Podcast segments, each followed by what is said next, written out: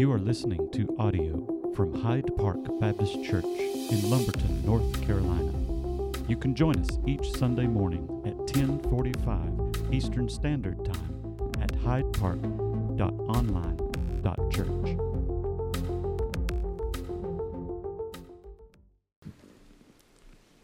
Turn to Genesis chapter 9. Genesis chapter 9. While you're finding your place, I want to say thank you to uh, a whole bunch of people. If I start trying to call you by name, I'd mess it up. But uh, Friday night, had a, just a wonderful event over here with our neighbors uh, in the community. Had a tremendous, oppor- multiple opportunities to talk to people from our community. And uh, I just really appreciate all the hard work that our children's ministry team and others put into that. And then last night we had a uh, tremendous concert here. Really wasn't a concert. I don't really like calling it that as a worship service. Um, and uh, man, had some just some tremendous talented people here last night, including our choir and our team, and it was just a blessing to be part of that. Genesis chapter nine. Uh, when I when I'm laying out these sermon series, uh, sometimes it can be six months past uh, when I was putting Genesis together, and my intentions for Genesis 9 was very different than where I'm going to be today and what I'm going to focus on today. But like I just said earlier, I'm always going to go with the Holy Spirit. And if He says, This is direction I'm going to go, this is direction I'm going to go. It'd be foolish to do anything different. Genesis chapter 9, verse 1 And God blessed Noah and his sons and said to them, Be fruitful and multiply and fill the earth.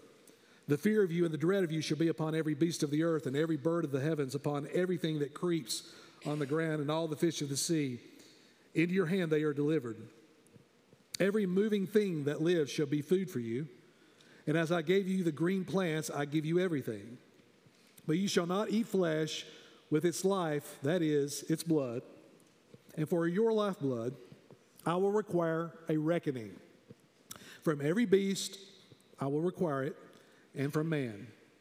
From his fellow man, I will require a reckoning for the life of man.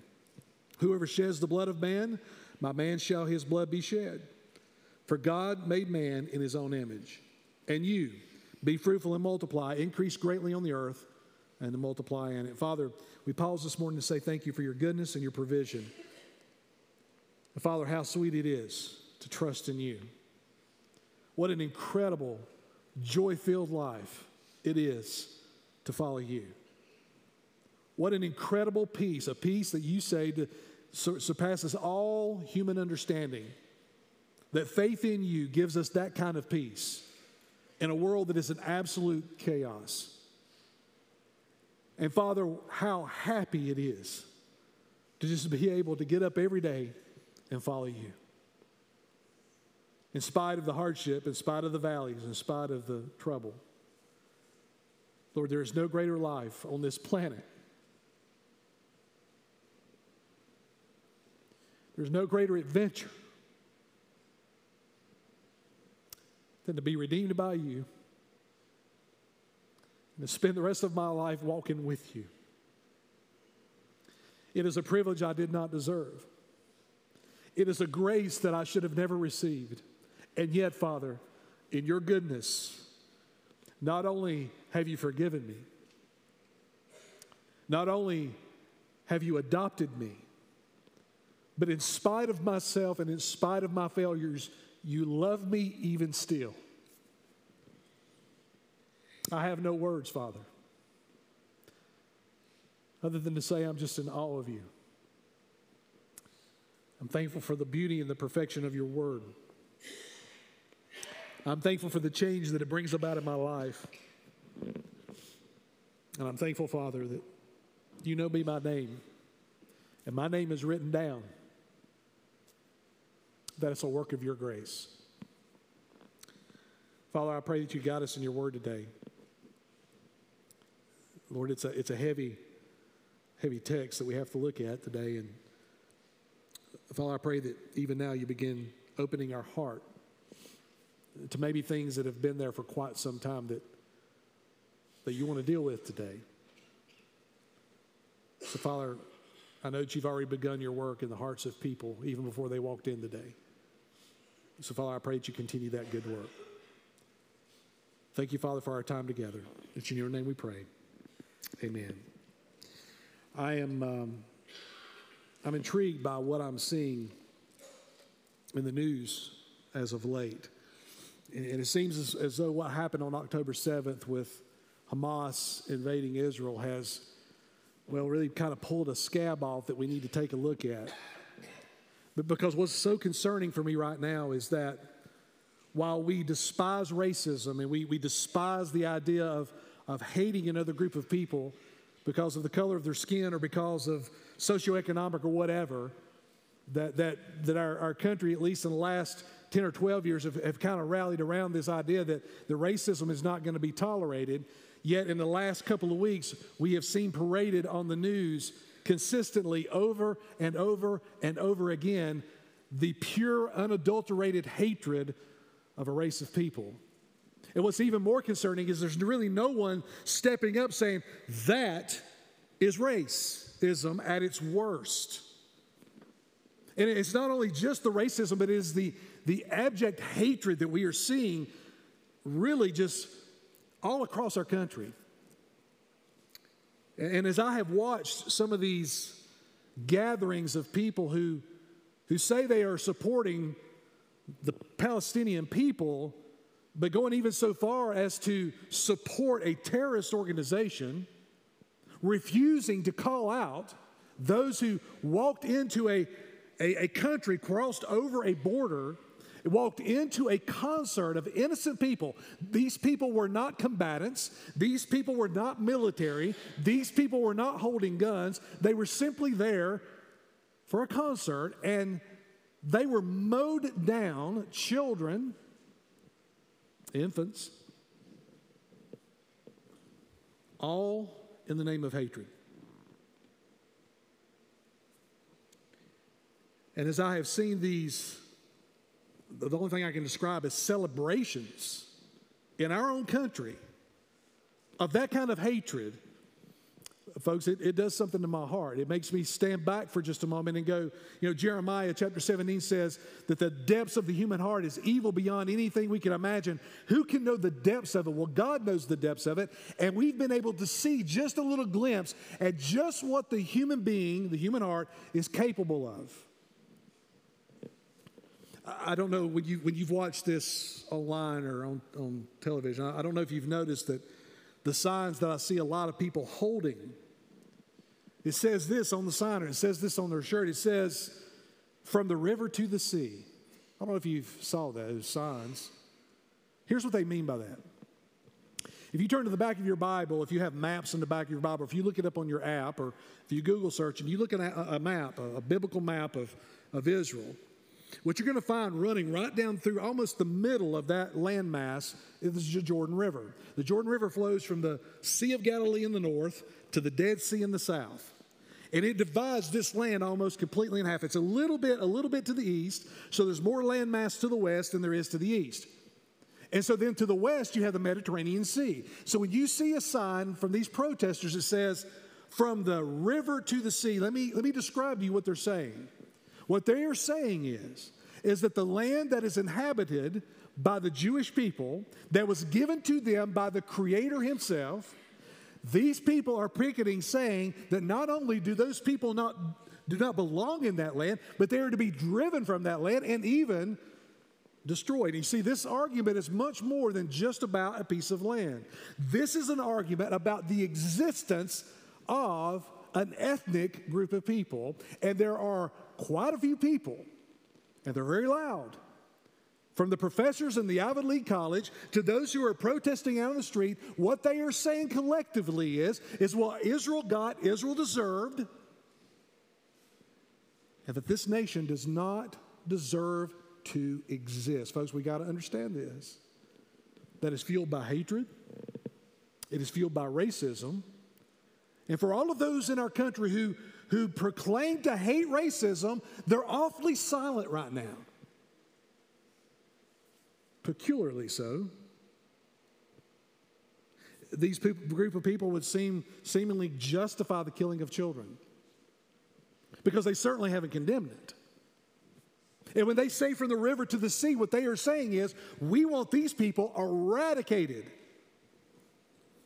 History is very much cyclical, it's incredible. God has judged the world for this exact kind of hatred.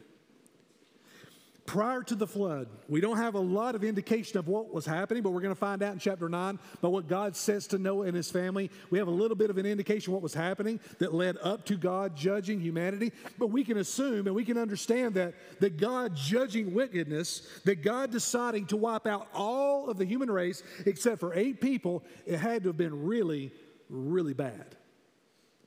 It, ha- had to have been chaos. It had to have been rampant killing, no concern for human life. So God pours out a global flood. And he saves eight people in an ark. And these people spent 370 days on this ark.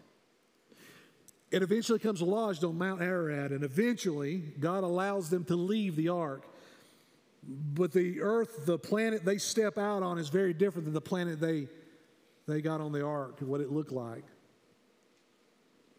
1600 years from the, from the time of the fall, Adam and Eve in the garden, 1600 years to the time that God says, I'm going to destroy all humanity except for these eight people. And so from the fall to the flood, the sinfulness and the evil that had taken root in the hearts of humanity, well, was on a scale of which God said they must be destroyed.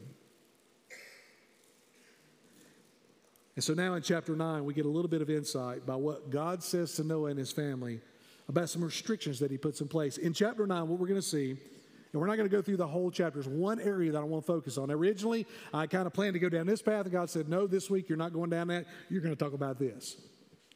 But in this chapter, what we see is we see God blessing Noah and his family. And then out of that blessing flows a covenant promise. And that promise is that God will never destroy the earth again with a global flood. Now, that doesn't mean there's not going to be localized flooding. We know that full well.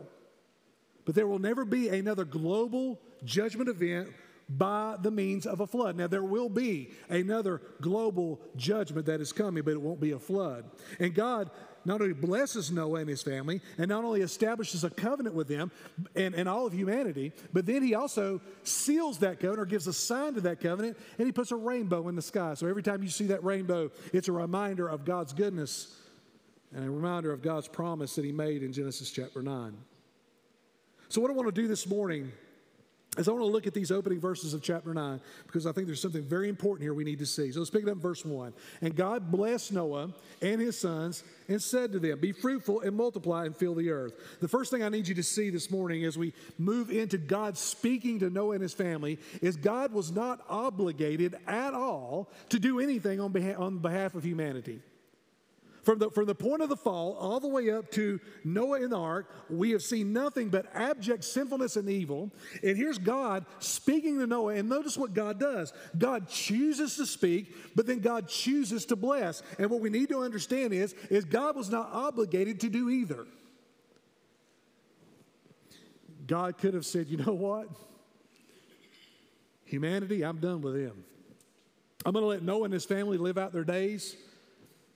And that's going to be it. You see, I, have said this to you before, but it's worth saying again. God does not need you. God does not need me. God, being God, doesn't need anything. So the idea that, that God created us so he could have some people to worship him gets the idea across that, that God needed that. God doesn't need us. God didn't need Noah. God didn't need the human race. God had Trinity and all of its beauty and all of its power was completely sufficient and pl- completely fine without humanity. It was out of God's good grace, out of his good love, that he chose to create humanity.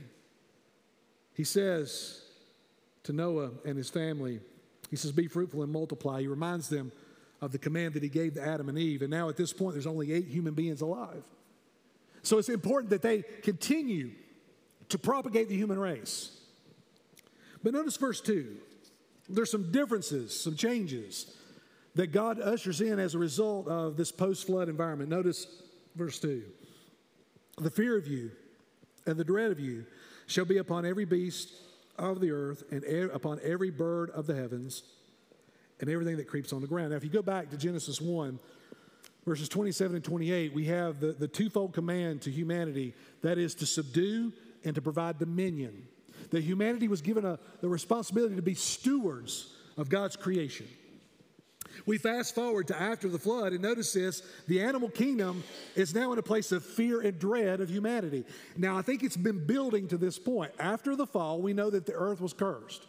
Prior to the fall, there was a relationship between Adam and Eve and the animal kingdom where there was no animosity, there was no, there was no fear, there was no uh, attacks or, or kind of violence between humanity and the, and the animal kingdom. After the fall, the earth is cursed. We would imagine that during that time there continues to be this, this brokenness between humanity and the creation. But in chapter 9, now those animals that were once you know, cohabiting with humanity now is afraid and has dread of human beings. Another change, verse 3. Every moving thing that lives shall be food for you. If you go back to the creation account, you'll notice that God says to Adam and Eve that the plants, the fruit, the vegetables, pretty much a vegetarian life is what it seems to indicate. Now, I, am very much a uh, meat eater. If you're a vegetarian, wow, I'm, I'm impressed with you. I really am. People who, who, who are doing the vegetarian life, I'm impressed with that. I can't do it. I have a grill in the backyard, and there's a whole lot of meat been across that grill, past and present and, and in the future. But notice here, after the flood, something interesting. God says to humanity that now He's going to open up their, their diet. And He says, now you're going to be able to eat meat. You're going to be able to eat animals. You're going to be able to do this. And I, am I'm, I'm almost, I'm convinced that this was already happening prior to the flood. And the reason I think it was happening prior to the flood is because of the restriction that God provides next. Look at this. He says, But you shall not eat flesh with its life, that is, its blood.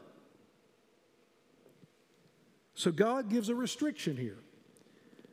Now, the question is, is why would God not only open up the dietary restrictions for man to be able to eat meat, but then to also give this restriction that you are not to eat animals with the blood still intact in the body?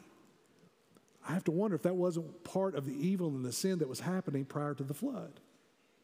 We know that in history, all down through biblical history in particular, that, that pagan nations, pagan peoples, people who worshiped idols, they would often eat and consume the blood of animals as part of the sacrificial process. I don't know that that was what was happening prior to the flood, but what we do know is that the evil in this world had gotten to the point by which God says, I've got to wipe them out. So we can basically assume that idolatry, pride, arrogance, and all that comes with it, murder, was all part of the human existence prior to the flood. And I think that's why it explains why God is giving this restriction. He says, He says that you shall not eat flesh with the lifeblood still in it. Now, when we get into the Mosaic law, now remember, this is all prior to the law of Sinai. So when we get to Moses' law, we have all kinds of restrictions that are built in to separate the nation of Israel from all the other nations. You see, down through time, all these other nations, in fact, Israel was one of the only nations that had been given these kind of dietary restrictions, especially concerning blood. The idea and what God is saying here is that even the life of the animal is important. That even the life of an animal, even though it doesn't bear the image of God, it, requires stewardship of humanity. It requires that we, we do things the right way. And so when God opens up the opportunity for humanity to begin eating meat, what he says to humanity is, is don't act like the animal kingdom. Don't be like a carnivore where you're just rapidly killing animals and trying to eat them while they're still alive. In other words, if you're going to take the life of the animal, make sure you drain all of its blood out. But, but don't, don't eat an animal while its lifeblood is still in it. That by taking that animal's life, you remember that God has given this as a provision, that you remember that life is valuable, that you remember that life is important. But notice what he says next. He talks about the animal kingdom and the honor and respect that we should show that life is precious. But then he takes it up a notch. Look at this. Verse 5 And for your lifeblood, I will require a reckoning. You see that word reckoning? He uses it twice. It's the idea that there is, well, an even handed justice that must, must occur. And God says to humanity, He says, And for your lifeblood I will require reckoning. From every, be- every beast I will require it, and from man I will require it. What is he saying? He says, okay, on the first on the first side of this, if, a, if an animal attacks a human being and kills a human being, that animal is to be put down. Pretty easy to understand. When you get over in the Mosaic Law, you see exactly the same thing with more detail. But then he takes it another step, and, he, and, God says to Noah and these, these eight people that are alive, he says to them, Hey, if, if a human being takes the life of another human being, that person forfeits their life. Look at what he says. He says, From this fellow man I will require a reckoning for the life of man. Whoever sheds the blood of man, by man shall his blood be shed. For God made man in his own image. It is the fact that humanity bears the image of God, represents God, has faculties that are the same as God himself.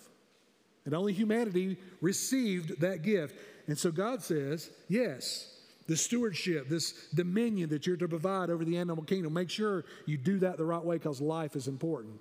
But to take it up a notch, human life, the imago Dei, the image of God in you, requires that if someone kills another human being in cold blood, that that person's life is forfeited and that person's life, well, must come to an end. I've been asked this question. It's a good question. But the the presupposition to this question is kind of obvious, but here's the question I've been asked. So I understand that you're pro life, and I, and I am. I believe that life begins at conception. This church believes that life begins at conception. We believe that at conception, the human being is an image bearer of God and therefore has intrinsic value and therefore should be protected. We don't make any apologies for that. So, how, Pastor, can you be pro life and at the same time be, pro capital punishment. Now, I don't think I've ever told you this. Maybe I have. I don't know in a previous sermon because, again, this is a little different. But I do believe in the death penalty. And there are 27 states in our union that also believe in the death penalty. So the idea is, is how can I believe that life is precious and yet on the same sentence or the same framework say that a person who kills another human being in premeditated murder, as our justice system has defined it, should be put to death? Yes. I believe those two can be true at the same time, and here's how the life inside that womb is innocent. Amen. The life that made the choice to kill another human being in cold blood has made a choice, an evil choice. And therefore, God says, should be held accountable. Now, whether you agree with me or disagree, that's fine. But the point is, is that God, right here in the earliest moments of, of the creation account and, and the earliest time of history, God says that those who bear the image of God are intrinsically valuable, so much so that if a person takes one of those lives, they forfeit their own. And so, we have in front of us this morning this idea that, that murder not only works against the command that we're going to see in verse 7 to multiply. We only have eight people here, folks. We only have eight people out of all humanity. We have eight people, and these eight people, our great, great, great, whatever grandparents, were all descendants of Noah. That if, if they can't respect human life, if they can't respect the beauty of what human life is, then we're going to just descend into chaos and the human race will cease to exist. So God says, God entrusts to humanity this system of if you take a life, your life will be required. And that follows us all the way down into our current justice system. And they have set up parameters on how this is to be handled. In the Mosaic Law, it was set up. But here we are faced with the value of a human life. Not only does this work against God's command to be fruitful and multiply, but get this there is nothing more that a person could ever do to be to want to be more like God than to take human life. In other words, the ultimate God complex that a person would have, the ultimate outworking of, of pride and arrogance that you somehow are a God and that you're in control can be seen no other place more clearly than when a human being decides to take the life of another human being that you are playing God in that moment. So this morning, what I want to do is I want to say, okay, we understand the idea of murder. We understand the idea of capital punishment, but I think sometimes what we gloss over is the heart motivations behind all of that. What's going on in the heart? And the other, the other issue within the church, or the other issue within followers of Jesus, is we, is we might think that because we put our faith in Jesus and, and we've been adopted by God, that somehow we are now immune to the level of hatred that could lead to such a thing. Turn to Matthew chapter 5. Jesus speaks to this in the greatest sermon that's ever been preached. The Sermon on the Mount has as its target disciples of Jesus. So if you want to know what it looks like to follow Jesus faithfully, just read the Sermon on the Mount. And, there, what he does is he, he lays forth an ethical standard for what it means to follow Jesus. And, what contrasts his sermon and the precepts within the sermon is you contrast that with what was happening in Judaism. In Judaism of Jesus' day, there was this, this outward piety, this, this outward practice of religion. But in their hearts, Jesus says, well, they were full of evil. That on one hand, they had religious observance where everyone looked at them and thought that, man, these people are right with God. But Jesus looked right past all of their rituals and he looked at their heart and he said, You got a heart problem. So he teaches these things to his disciples and to all of us as his disciples to say to us, Be careful with outward observance that looks pious and religious, having no thought about your own heart and the motivations behind it. Verse 21 in Matthew 5, Jesus is going to use this well, this, this kind of this theme that he goes into, and he says, you have heard it, heard, you have heard it said this, and he's referring to the law. And then he's going to say, but I'm going to tell you, I'm going to tell you how to apply this and live this out. In other words, Jesus is going to take the law, he's not going to undermine it. What he's going to do is expand it, specifically looking at the motivation of the heart. So look at verse 21. He says, You have heard it said to those of old, you shall not murder. Now, that is referring back to the Decalogue, the, the Ten Commandments, the sixth commandment in particular. And the sixth commandment says, You shall not murder. Some translations say, You shall not kill. That is not a great English translation because the Hebrew behind that English translation leans more towards murder than it does killing. But nonetheless, Jesus says, You've heard it said that you shall not murder and whoever murders will be liable to judgment. So the Jewish people, the disciples, understood this commandment, understood the purpose of this commandment, and knew that this commandment flew out, fl- uh, flowed out of Genesis 9. They all knew that. But notice what Jesus says, verse 22. But I say to you that everyone who is angry with his brother will be liable to judgment. Now, is Jesus saying on the one hand that if you get angry about anything, then you've somehow sinned and you're standing in a place of judgment? That's not what he's saying. In fact, it is entirely appropriate at times to get angry. Entirely appropriate. The things I see going on in the news, the, the racism, the anger, the hatred, I get angry about that. That's not what Jesus is talking about. Jesus is talking about angry towards another human being, anger that is tearing another person down, anger that is happening, oftentimes a conversation you're having with yourself. Someone's hurt you, someone stabbed you in the back, somebody threw you under the bus, somebody treated you horribly. Maybe years ago, maybe it was when you were a child, maybe it was a parent or a grandparent, maybe it was a, a friend, maybe it was a spouse, maybe it was a horrible, bitter divorce, maybe it was who know, I mean, any number of things, but you were treated horribly. In all these years, you've been having a conversation with yourself. anytime you think about that person, there's a conversation that you have with yourself, and that conversation goes to really dark places. You see, the thing is, only you and God know about it. But there's a seed of hatred. And you've been watering that seed, and you've been fertilizing that seed, and that seed is taken root in your heart. It's turned into bitterness and it's hatred. Deep, unsettled hatred. And Jesus says that, that that conversation that's happening in our heart, that anger that we have, that anger that is directed at and tearing down another person, what he's wanting us to understand is that that anger is what leads to all murders. And you're saying, well, you know, why are we even talking about this? I would never, I would never take up a, a weapon and kill another human. I would never do that. Well, you may never act on that, listen, in your heart, you have destroyed that person over and over and over again. Not only that, let's just be honest here.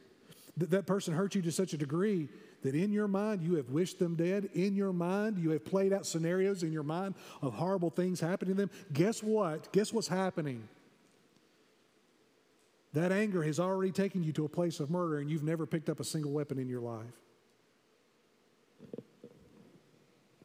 Look at what he says next. He says, he says, you'll be liable to judgment. Either, either, either, judgment, if you act on it, if you act on that anger, you, you may be held accountable by the local court system, you may be arrested.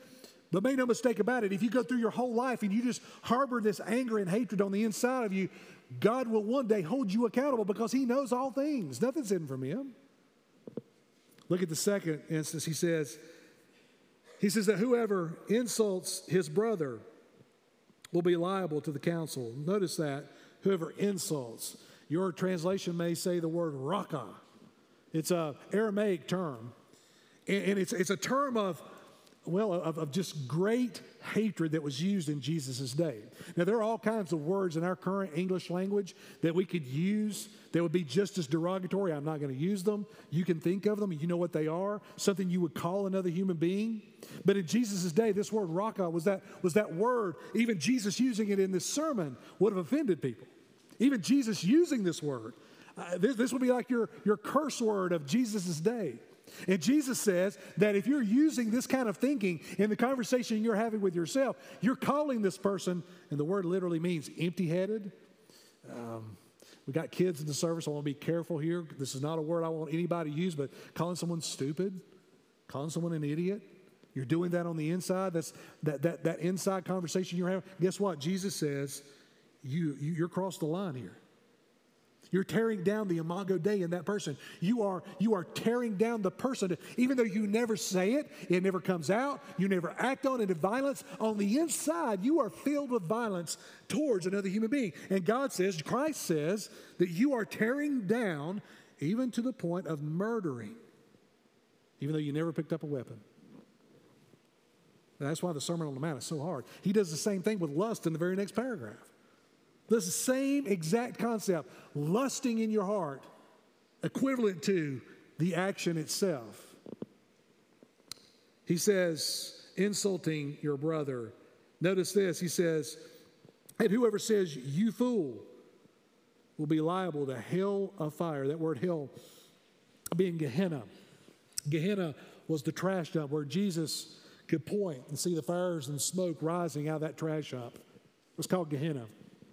And Jesus would use that as an illustration of separation from God forever in a place of torment. And he says here, look, if you have a heart that is filled with hatred, not only was God going to hold you accountable, but it may very well be that you're not even born again. He says you call someone a fool. Uh, the Greek behind this English translation, the root word connects to our English word moron. How, how easy is it to do that, right? You're driving down the road, somebody cuts you off, and you let the words fly. Maybe not externally, internally. And in that moment, there's an anger that creeps up and just takes hold of us, and we just vocalize it, either, either with the folks in our car or maybe we just keep it to ourselves. Jesus says, Be careful, disciple. Be careful. He says here, what you're doing is you're stripping away that person's identity. You are stepping into a role that only God can hold that identifies who a person is, gives them value, intrinsic value. And in that moment, you are stripping that away and tearing that down. God says, be careful with that. Look at verse uh, 23. So if you are offering your gift at the altar and there remember that your brother has something against you, leave your gift. Leave your gift before the altar and go. First be reconciled to your brother and then come and offer your gift. So Jesus takes it a step further and he says, let's, let's talk about your corporate worship. Let's talk about your adoration to God as a disciple. He says, if in that moment you realize that you have wronged somebody or someone has wronged you, you, you need to take care of that first because that thing is going to come, come between you and God. That thing is going to weigh on your worship and adoration, even your prayer life to God. You might want to take care of that. Go reconcile that. In 2 Corinthians chapter 5, verse 18, 19. You don't have to up, turn over there. Paul says that we have been reconciled to God through Christ. Reconcile means that the debts of sin that separate us from God, that has been, been paid by Christ. And, and so now we are, we are made, placed into a relationship with God by which the sin doesn't separate us anymore. We are right with God. Paul says that we've been reconciled to God, and he says that in turn, we have been given the ministry of reconciliation. Jesus, in his final prayer in John 17, you don't have to turn over there either. He, he prays for the future church, us. You know what he prays? He prays that we be unified, and he prays that we would love and love well. All through the New Testament, we're told over and over again that the church will be known for the way it loves. So, so what is the antidote to the, the, the chaos, the division, the racism, and the hatred. I think we can all agree that more hatred is not going to help. Can we all agree that getting on Facebook and getting on social media and getting into an argument with someone online to the point to where we are tearing the other person down, it's okay to debate. But once that debate moves into tearing the other person down, you have crossed from debate into an area of possible hatred and tearing down the very value that that person has. Listen, you can disagree adamantly with people. You, you, can, you can be on two separate islands.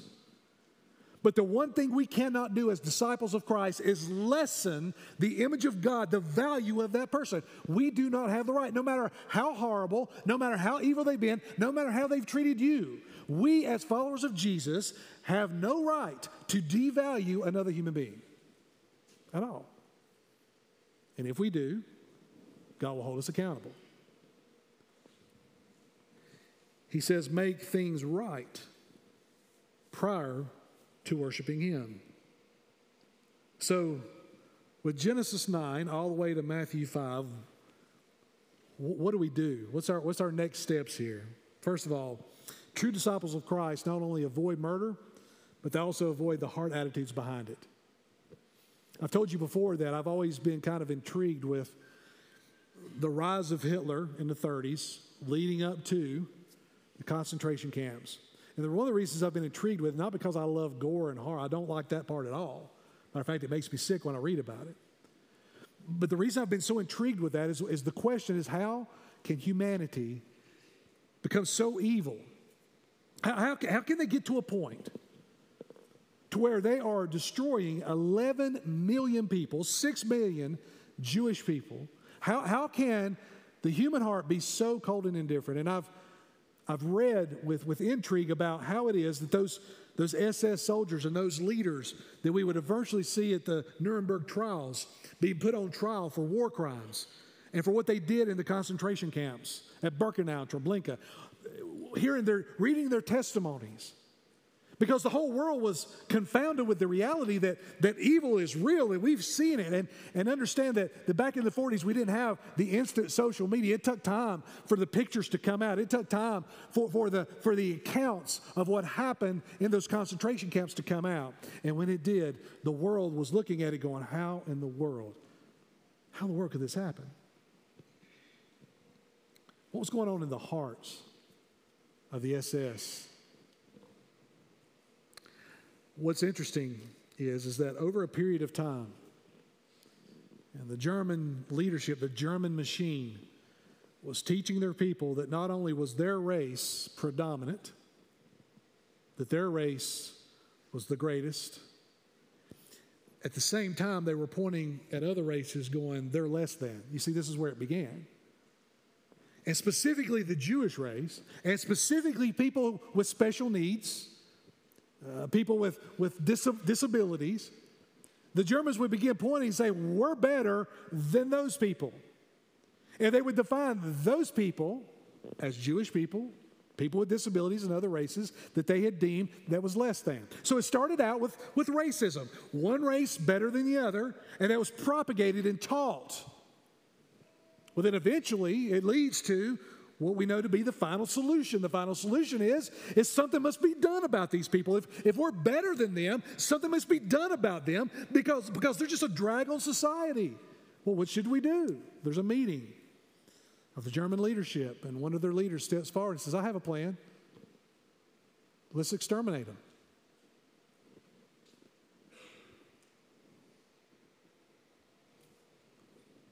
You would think somebody would step forward and go, What? That's insane. We can't do that. But everybody agreed. And that got rolled out, and, and the concentration camps were built. And, and here you have, and this is what always blew my mind you've got soldiers who've been trained and equipped with the idea that not only their race is better, this race is subservient, this race doesn't deserve to live. Okay, how do you get to the point of where you are opening up a gas chamber and you are lying to these people telling them that when they go into this gas chamber that they're going to have a shower. We've got to prepare you for the for the work camps. That you're, you're going to go to a work camp and you're going to work. So we're going to lie to you. And women holding children walk into this gas chamber. And the guys up on top of the gas chamber drop the tablets in. It produces a gas and it is a horrific horrific death. How do you do that as a human being, how, how, do you, how, do you, how do you watch children being walked into their death? How do you do that? I'll tell you how. What started out as racism, what started out as they're less than, leads to this idea of the final solution. And part of the teaching that the German people were telling their leaders and their people is that, hey, the Jewish people are not real people, they're animals. They're not special, they're a plague on society. So, when you're ushering these human beings into this gas chamber, they're not actually human beings. They're animals, they're lower than animals. So, there's, there's no recompense, there's no wrong done here. Folks, I'm going to tell you something. I need you to hear me. Unchecked hatred in your heart will take you to desperate, evil places. And disciples of Christ, hear me well. You can be harboring that kind of hateful hatefulness in your heart and hold on to it for years and years and years. And you need to understand that where that bitterness will take you, where that hatred will take you, where that anger will take you is a place of abject brokenness, evil. And at some point you will act upon it, whether that be an outburst short temper. I've heard I've heard men say, "Well, you know, I just got a short temper." Well, do something about it. If you're a follower of Jesus, you've got a short temper, then go to Christ with that and say, I need help here.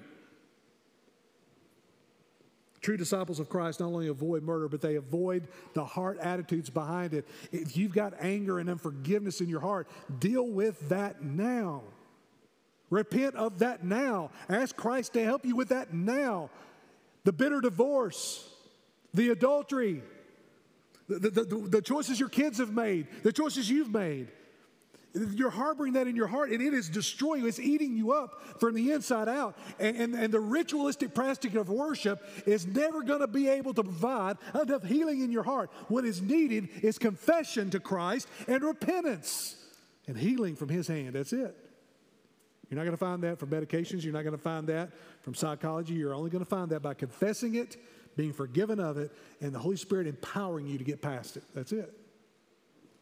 Second, True disciples of Christ treat people with dignity and respect, even if we disagree. I wish our government could get this.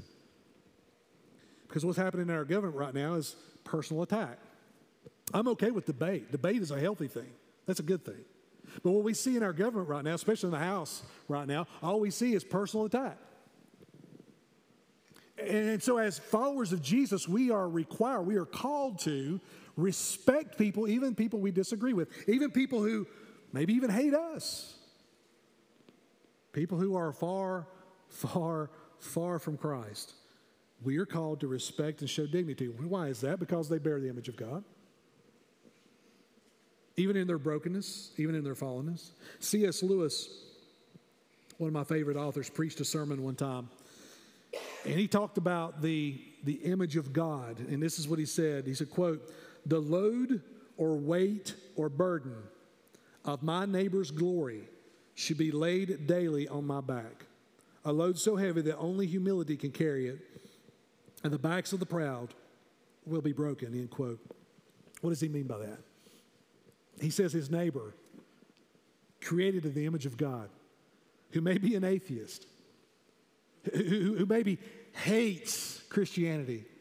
He says that I need to understand the load or the weight or the burden of my neighbor's glory. What glory? The glory of God in that person. Even though it's veiled in sin and evil and disobedience, that person still has value in the eyes of God.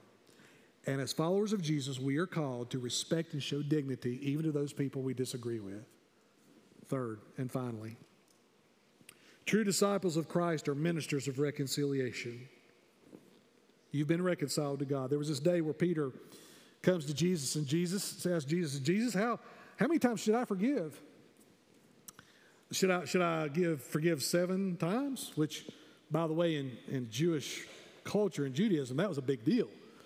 I mean, to forgive somebody seven times, man, that was huge. You give somebody seven times, Peter, you're just the greatest forgiver of all time. And that's what Peter was expected when he said seven times to Jesus. He thought that Jesus was going to say, Wow, Peter, man, I'm blown away by your grace, bro. You're all that, man.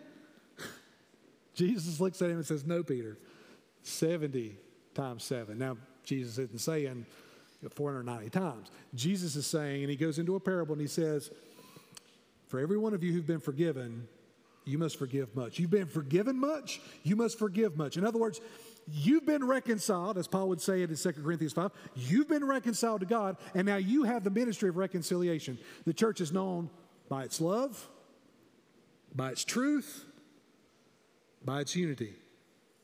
We stand on truth, we are a unified body in Christ, and we love people, even those who don't like us. That's what we've been called to. So from Genesis 9 all the way to the Sermon on the Mount to right now, I don't know who's hurt you, don't need to know that. What I do know is that hurt can turn into anger, which can lead to bitterness, which can lead to hatred, which can lead to a continual conversation you're having with yourself about that person. And in that conversation you're having with yourself, go of that. Isn't it time to put that at the feet of Jesus and say, I, I, I, can't, I can't let go of this? I need your help, but I want to let go. Just as you have forgiven me, I want to be able to forgive this person and move on with my life. If that's you this morning, then this time of commitment is for you. Thank you for tuning in to this week's sermon. For more information about Hyde Park Baptist Church, please check out our website, hydepark.church, or on social media on Facebook and Instagram.